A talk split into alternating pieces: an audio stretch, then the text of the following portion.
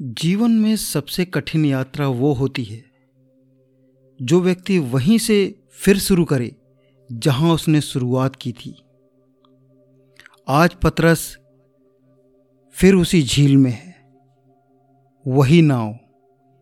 एक बार फिर वो मछली पकड़ रहा है।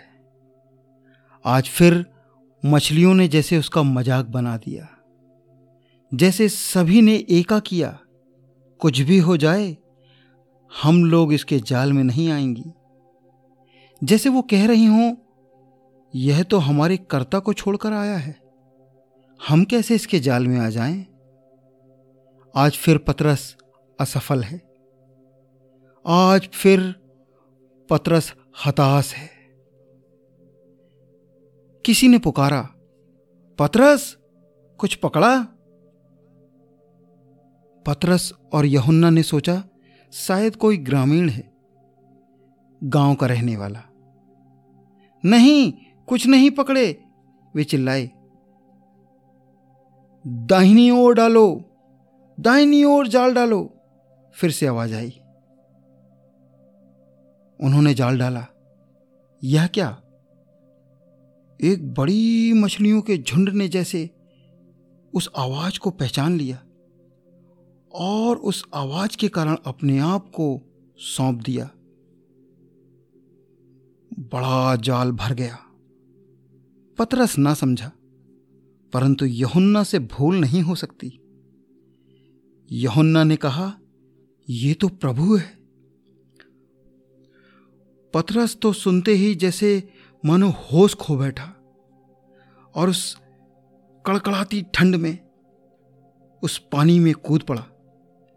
तैरते हुए आपाधापी पे किनारे आया। देर नहीं करना चाहता था। ठंड से कांपता हुआ, उसके दांतों को कटकटाता हुआ, अपने दोनों हाथों को जोड़े हुए चुपचाप किनारे आकर खड़ा हुआ। सामने उसका वही मित्र है, जिसका उसने इनकार किया था। आज उसका स्वामी उसका परमेश्वर उसके लिए कोयले की आग जलाए हुए बैठा है। मछली पका के उसके लिए रखा हुआ है। पतरस के पास कोई शब्द नहीं।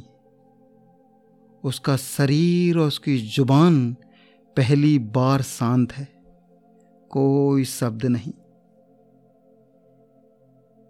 समय जैसे ठहर सा गया है।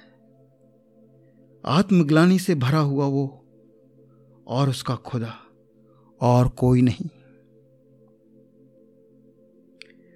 घुटने टिकाए पथरस की आँखों में पश्चाताप के आँसू बहे जा रहे हैं, बहे जा रहे हैं। प्रभु, आप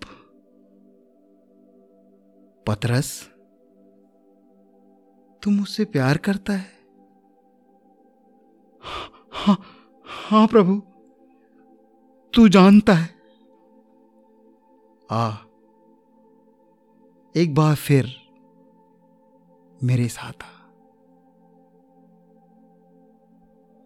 प्रभु प्रभु।